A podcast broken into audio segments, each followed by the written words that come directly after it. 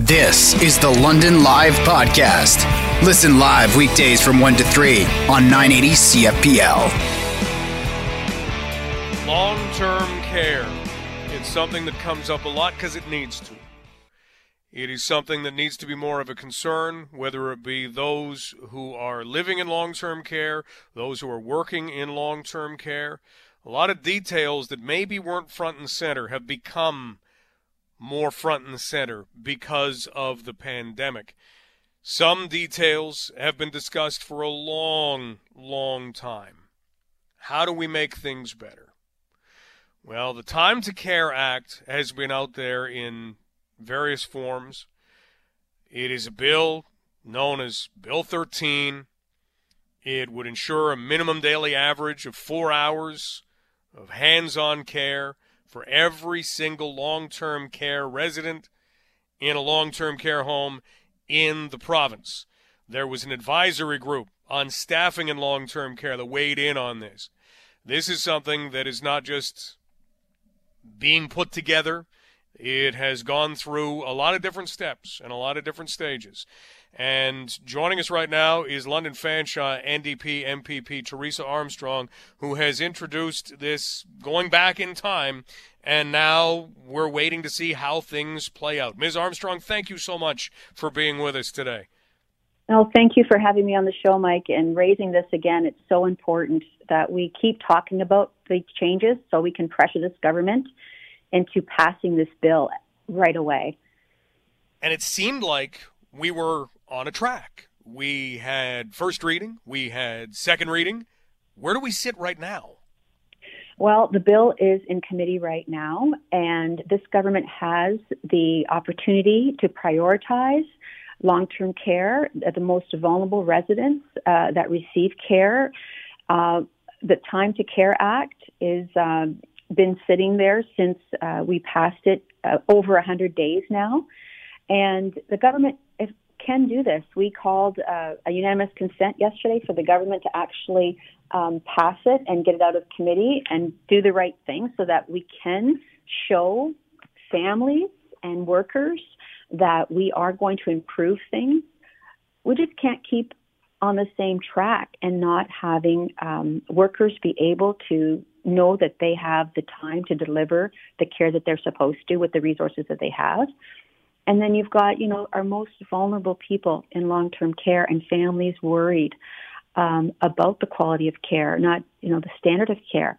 So the government has the power. The government needs the will and and to prioritize this bill and get it out of committee. Um, even if they want to do uh, consultations, expedite it like they've done other bills before now. Uh, an example I'll give you is Bill 218. They did that quick in quick haste.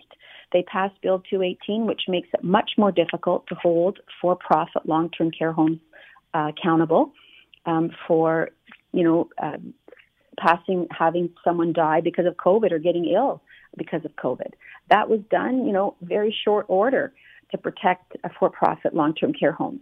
Now ha- this government has an opportunity to ensure that our most vulnerable loved ones in long-term care have that, that four hours of hands-on minimum standard, and they're refusing to do it. They, you know, the, the best they can do is letting us know that by 2025, um, they're looking at, uh, you know, uh, an average of uh, four hours of care. Not good enough. People need this now. Yeah, if this was 2024 or if it was December of 2024, okay, all right, yeah, that, that sounds good. It's 2021. We're joined right now by London Fanshawe, NDP MPP Teresa Armstrong. Ms. Armstrong, can you take us through the political science 101 of this just to make sure that we have a grasp of what's going on? What took place yesterday in trying to get this out of committees? Yeah, so we had uh, a package the NDP wanted to present to this government uh, to start working on solutions to help people during the pandemic, and my my bill was part of that package. And uh, I stood up in the legislature and asked for unanimous consent uh, to move a motion regarding the immediate passage of Bill 13 so that we can help protect seniors in long-term care from COVID. The government said no. Um, now, there's no reason that they can't uh, prioritize this bill.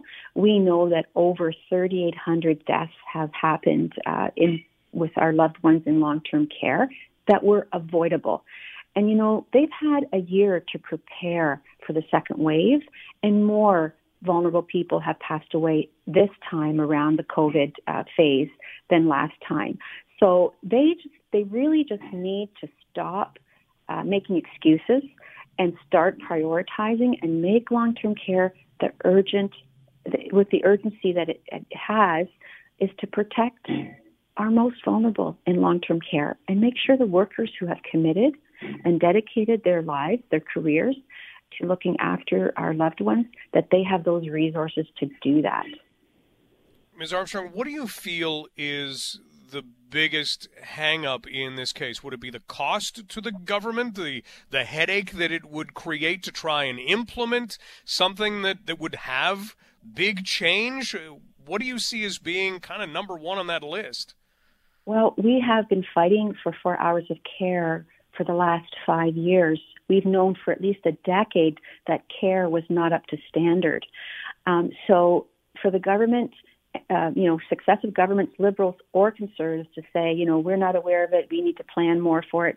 There's no excuse for it, and the government has billions of dollars that that they've been sitting on that they can use to actually put this plan in place. Other provinces have done it. They haven't stalled. They haven't made excuses. You have Quebec and BC. They hired those workers. They implemented that plan because if we don't, if we had done this a year ago, started planning at our phase two right now we're in, our long-term care results would have been so much different. But we failed in planning for the long-term care file. And now we're saying to this government, stop stalling. Let's get going. Make it happen. Don't wait to 2025. That's insulting and really disrespectful to the people that are there now. They've acknowledged that the care isn't up to par. Canadian Armed Forces, you know, put it, shone the light on it. We always knew it was there. It's been, like as you said, the pandemic's brought it to the forefront. So there's no excuse. And the fact that, you know, the Ford government uh, keeps saying, the premier keeps saying, you know, we're going to do everything we can. Everything's on the table. We want an iron ring around long-term care, and then to have continually um, not implement Bill 13 and pass it, and make sure that there is that real iron ring around our long-term care is is not. It's just sad that he won't actually put this in place, but keeps talking about an iron ring that just doesn't exist unless there's there's actual solid plans for a standard of care, hands-on care of four hours. London Fanshawe, NDP MPP Teresa Armstrong joining us as we talk about something that was introduced by Ms. Armstrong as a private member's bill. It is Bill 13, Time to Care Act. Before we go, Ms. Armstrong, if you could just outline what it is that, that would come out of this. You mentioned the four hours per care per resident of a long term care home. What else is in there that could assist? Well, also, it, what it does is it legislates it so that homes are count, are held accountable for providing that care. And and what will happen is when we say, uh, you know, we're going to legislate for hours of care, then that means more workers will come on board, and that's what we need. We need more people in long-term care to deliver that four hours.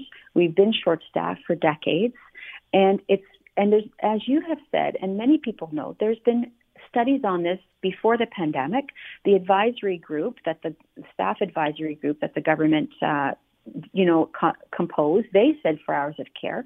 The government commission itself, that's looking into long-term care during the pandemic, they said four hours of care.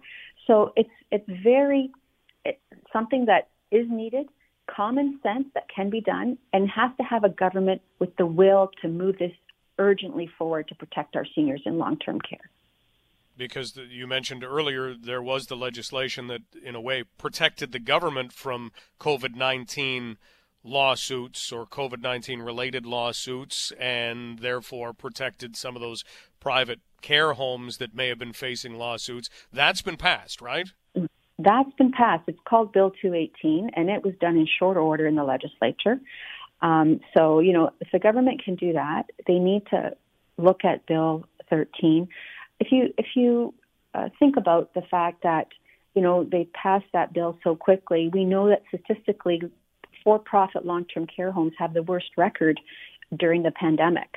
So, you know, the government quickly passed 218 to put a ring around, an iron ring around lawsuits to protect the for profit uh, care, long term care homes. Now we need to actually make it, uh, put our energy into passing Bill 13 so we can protect the people that live and work in long term care, not just the for profit companies that are continuing to collect dividends while we're during a pandemic and while lives are lost. Families need help and they need help now, and they need a government to step up, and they need to pass this Bill 13 to accomplish this. Ms. Armstrong, thank you so much for your work on this, and thanks so much for taking some time for us today. Keep safe. You too. I appreciate the opportunity to, to uh, keep pushing this government to pass Bill 13. Bye bye. We'll talk again, I'm sure. Yes, I hope so. Bye bye. And a, uh, hopefully about a happier ending. That is London NDP or London Fanshawe NDP MPP Teresa Armstrong. You know, it's it has been almost a year, and that iron ring statement of all the statements that the Ontario government has made, that one came with some of the biggest imagery. That was one of the more powerful things that was out there.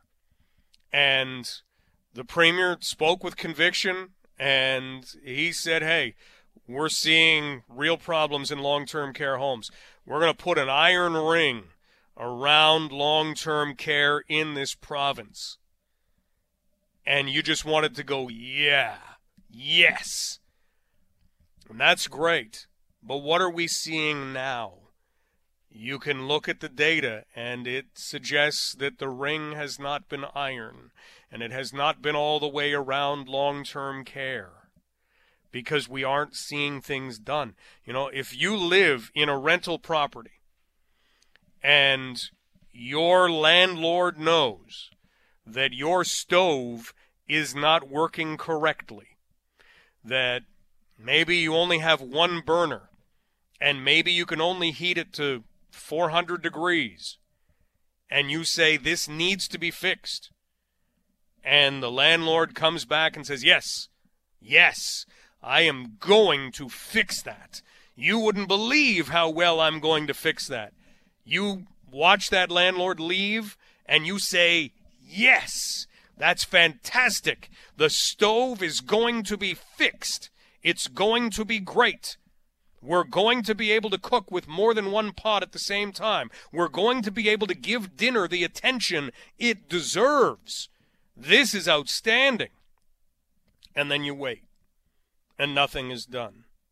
Or little things are done. Hey, you know, saw that burners are on sale at the hardware store. If you want to go pick one of those up, well, well, no, no, this I rent. This this is this is your responsibility. So I'm I'm not the one who's going to go and replace the burner. That's good that burners are on sale at the hardware store. You should go get one and fix the stove. Eventually, you look for, okay, what has happened? And over the past year, what has happened?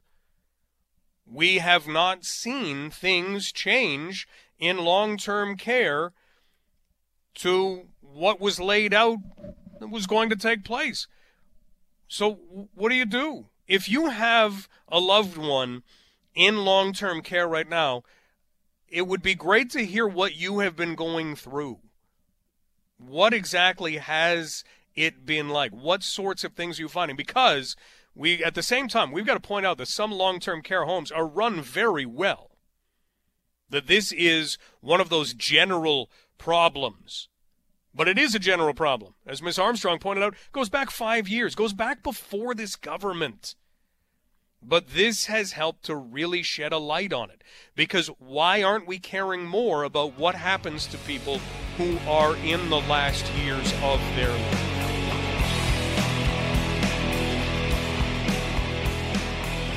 Chevrolet GoodDeedsCup.ca. Make sure that you bookmark that and visit it on a regular basis because there is some strong London content in the Good Deeds Cup competition that is going on this year. On Saturday night, on Hockey Night in Canada, it was announced that the under 13 London Devilettes were a regional finalist. What does that mean? They're basically representing Ontario in all of this, a regional finalist. And that means they're close.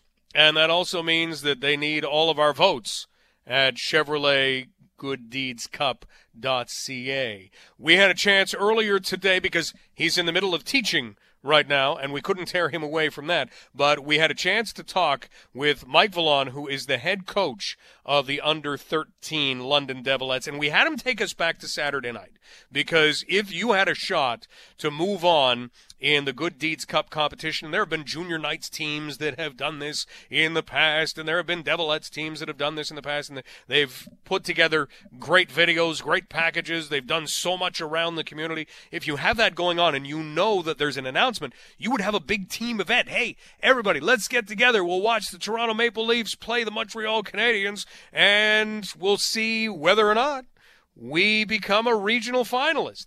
Well, that can't necessarily happen this time around, so we asked Mike Vallon what it was like when it was announced that his London Devilettes team had been named a regional finalist. Uh, well, it let the team know. Everyone knew that the, uh, the regional finalists were going to be announced uh, on Saturday night, so everyone was watching, watching Hockey Night in Canada. And um, I know at my house, it was just an explosion when we saw our name up on the big screen. Um, and after that, my, my phone started blowing up, and everyone I know was trying to get a hold of me and contact me, and the team was excited, and uh, yeah, it was just euphoria all the way around. How much of a surprise was it? Um, it was a big surprise, to be honest. There were so many great ideas. Um, I've been um, involved in this Good Deeds Cup for for almost uh, every year of the five years it's been going on, and I've never come close to being a regional finalist. So I knew it was tough with all the great ideas out there. So um, yeah, I couldn't believe it. I'm still in shock a little bit with all the great uh, videos that are out there. Mike, take us through uh, what you had to do in order to become a regional finalist because this has been such a different year. So, what was it that the U13 London Devilettes did? Um, well, as you said, it is definitely a different year. Usually, um, the Good Deeds Cup um, gets the hockey, youth hockey teams out in their community and, and does good things for the community uh, to promote uh, hard work and respect and all those good things to be a good person. Uh, this year, obviously, we weren't allowed to go in the communities because of the pandemic. So um, the idea this year was create a video that talks about uh, a good idea or a pitch in order to what would you do if you were able to um, have hundred thousand dollars, which is the grand prize. What, what, what could you do in your community in order to uh, benefit others? And what did you come up with? Uh, so the idea was, um, and actually, all started with our, our, goalie, and our goalie um, uh, got a scholarship this past year from the Black Girls Hockey Club. Uh, that's where, where it started out with. And from there, uh, we started talking about let's see if we can um, promote diversity and uh, and inclusion in, in, our in our game that we love.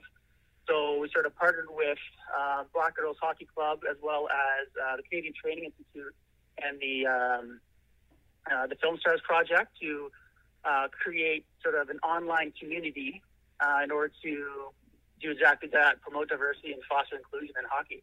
And uh, we've gotten so much positive feedback and comments about this idea, and it's sort of exploded. That's fantastic. Mike Vallon joining us from the London Devilettes as we talk about the Devilettes being named a regional finalist in the Good Deeds Cup last Saturday. And now moving forward, I mean, the competition is on. In London, Mike, how do we help out? Uh, in London, all of Ontario, because we're representing all of Ontario. But um, go to ChevroletGoodDeedsCup.ca and, and vote. And you can vote every single day. Uh, so I encourage you and everyone you know to do it as much as you can.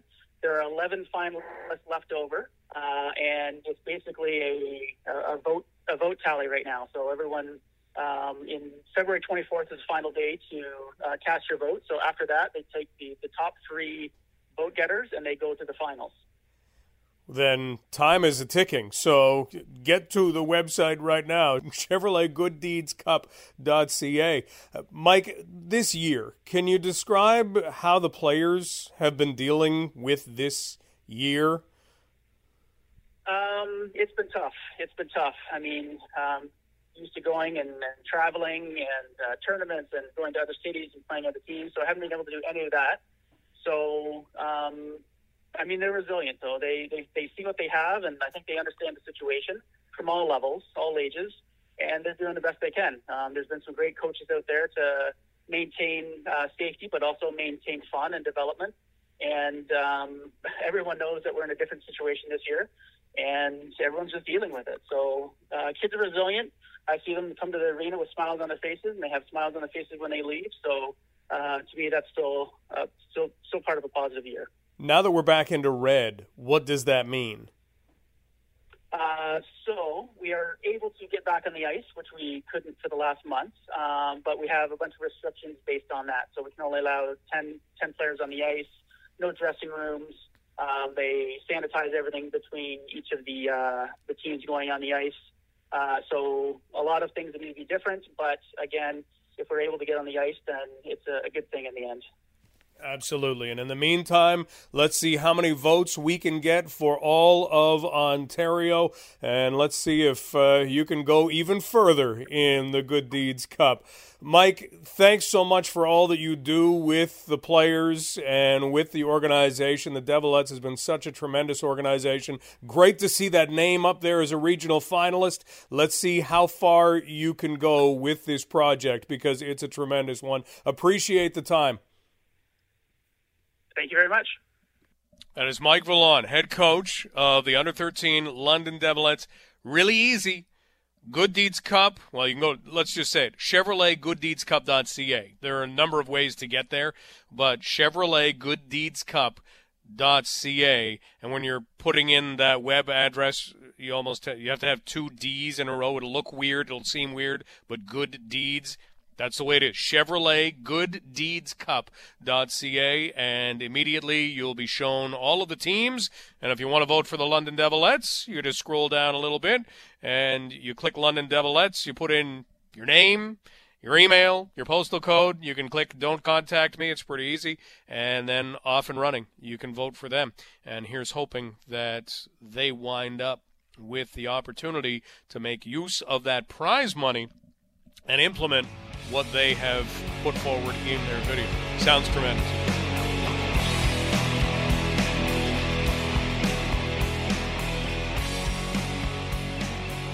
We are going to talk right now about creating families. It's a topic that we haven't really ever talked about on London Live before, and we're always up for new conversations. But the idea that it isn't always as easy as that old uncomfortable conversation with your father or your mother about birds and bees. It's not as easy as that sometimes. And in fact, sometimes couples will need to look for some guidance, some assistance. And with Monday being Family Day, we have an opportunity to hear right now from Melissa McNichol. And Melissa is from London Fertility Concierge, and we have an opportunity to talk about what sorts of things are available to couples. And we'll get to that in a moment. Melissa, how's today going? Off to a good start so far. Good, good. Well, there are, and there may be couples right now starting maybe even on Family Day thinking, I know we're in a pandemic, but you know what? I think we're going to try and have a baby and you think, well, that's that's not that difficult, you know. Birds and the bees, uh, get that down pat, and you know it shouldn't take too long. And then maybe a, a month goes by, and they're not pregnant. And then maybe three months, four months, six months, maybe closing in on a year. And at first, you don't talk to anybody about it because you think, okay, well, it's yeah, it's got to be right around the corner here. And then you start asking people, and you hear, oh, you know, it took us a long, long time. Or you find out, well, you know what, it it wasn't possible for us in the way that you might think. When we're talking about fertility, how how important do you think it is for people to realize that it's not as easy as it might seem? Well, Mike, you know, I want to start by saying, first of all, a pandemic does not stop baby making. Whether that's if you're naturally conceiving or you're getting support from a fertility clinic, it does not stop. Um, so that's the first thing that I wanted to say.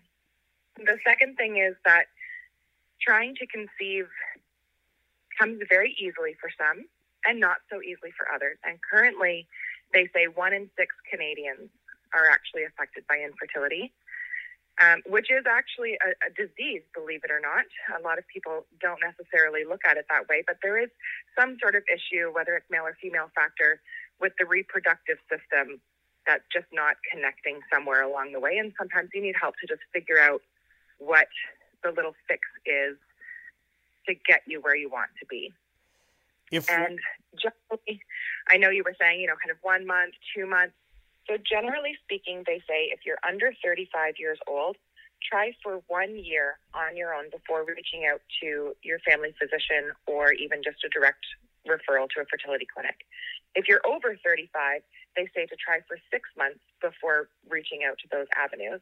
Unless, of course, you know that there was an issue like endometriosis or PCOS that you had previously been diagnosed with, then you're going to want to reach out sooner than that. Okay, so at least there's there's kind of a rule of thumb, but let's talk a little bit about the fact that it may not be possible to know what is going on. It's rather impossible to know what's going on inside our mm-hmm. own bodies. So, what sorts of things are we looking to find out if you've gone six months and if it doesn't seem as though you are able to conceive? Well, you're definitely going to go to the clinic who's going to run some kind of baseline tests for you. Um, you know, they're going to look at both, again, the male and female side as both kind of present 50% of what needs to be had. Um, so that's really the, the beginning is, you know, connecting with a clinic and getting some of that baseline testing done. Because as you said, we don't know what's happening inside of our bodies.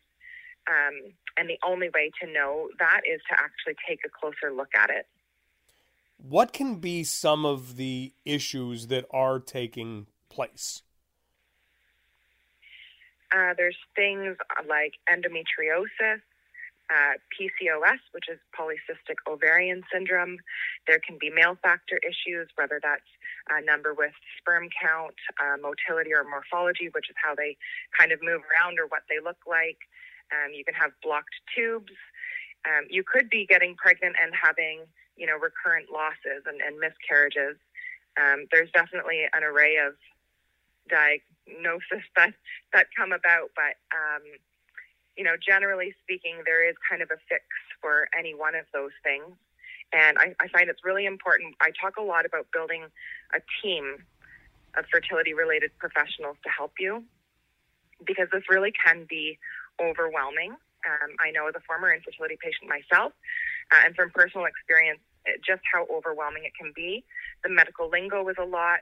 It can cost a lot of money. We're lucky that in Ontario, uh, the government now funds uh, one IVF per person per lifetime, which is wonderful. Um, but the medications can be very expensive, and if that's the route you're going, you know this might be the one shot that you that you have to create and build your family. And so you know, you don't want to look back and say, oh, geez, I wish I had have known that extra support existed here, or, you know, that I, I could have asked these questions, or I should have known this.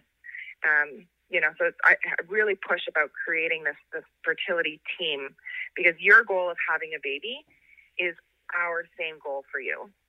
We are talking with Melissa McNichol from London Fertility Concierge, and we're looking at having a baby and some of the challenges that certainly can exist, starting a family and the, how, well, the challenges that can exist. Melissa, because you have walked in those shoes before, there can be stress. It sounds like there there are many ways that there can be a lot of anxiety. How do you deal with that? Well, it's hard to say one day at a time because we all want the end goal like yesterday. Um, so I really think it is about starting with the baby steps, you know, kind of trying on your own. Like I said, getting into the clinic, reaching out to some other people for support. Uh, with London Fertility Concierge, we do offer some free supports uh, which are currently happening on Zoom right now, but um, we do have like a monthly fertility night group that meets face to face every month.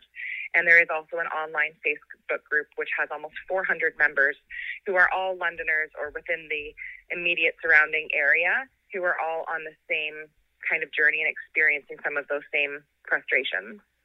Well, that says it right there. I mean, being able to talk to people who know what you're going through, that's handy. Yes, definitely.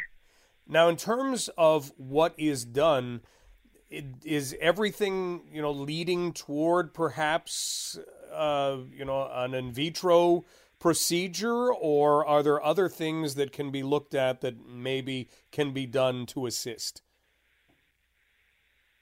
I mean, in vitro is uh, fertilization or IVF is kind of the end all be all of what people think is going to work.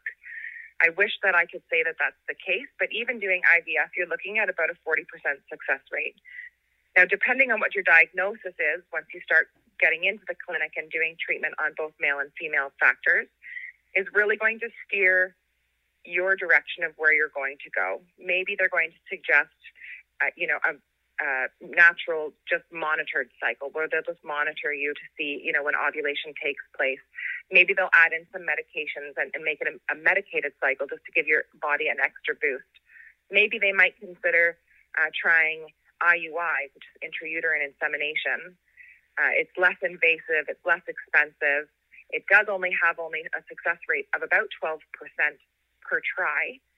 Uh, but they might try some of these things or all of these things before ever moving to IVF. And then, of course, there's always, you know, if you end up going with egg donor, sperm donor, embryo donor, using a surrogate or a gestational carrier and ad- adoption. And there's so many avenues that you can go through to have and start your family. Fantastic to know. Melissa, this has been really informative. Anything you think we're missing on? I just think you have to learn how to advocate for yourself. Every month is important. As we age, obviously, so do our bodies, and you know that plays a big role. And you know it's very, very important that you feel comfortable, confident, and educated with everything uh, to do with this journey. You want to make sure that you know everything that you can um, moving forward with this. And I'm certainly happy to help anybody in London or beyond. You know, virtual work has really been able to open up, you know, the service area of people that I'm able to help and reach and support. So I, I think that's that's the big key is advocacy, knowing you know what to ask, who to ask it to, and being in some of these groups where you're you're connected with other people who really get it is a great resource for you. Melissa, thanks so much for this, and please keep safe. Thanks, Mike. You too. Melissa McNichol from London Fertility Concierge. So, uh, who else didn't know that some of this could be covered? At least one-time coverage on this. I'm I'm throwing my hand in the air. So thanks to Melissa for all of the information. You've been listening to the London Live podcast. Catch the show live on weekdays from 1 to 3.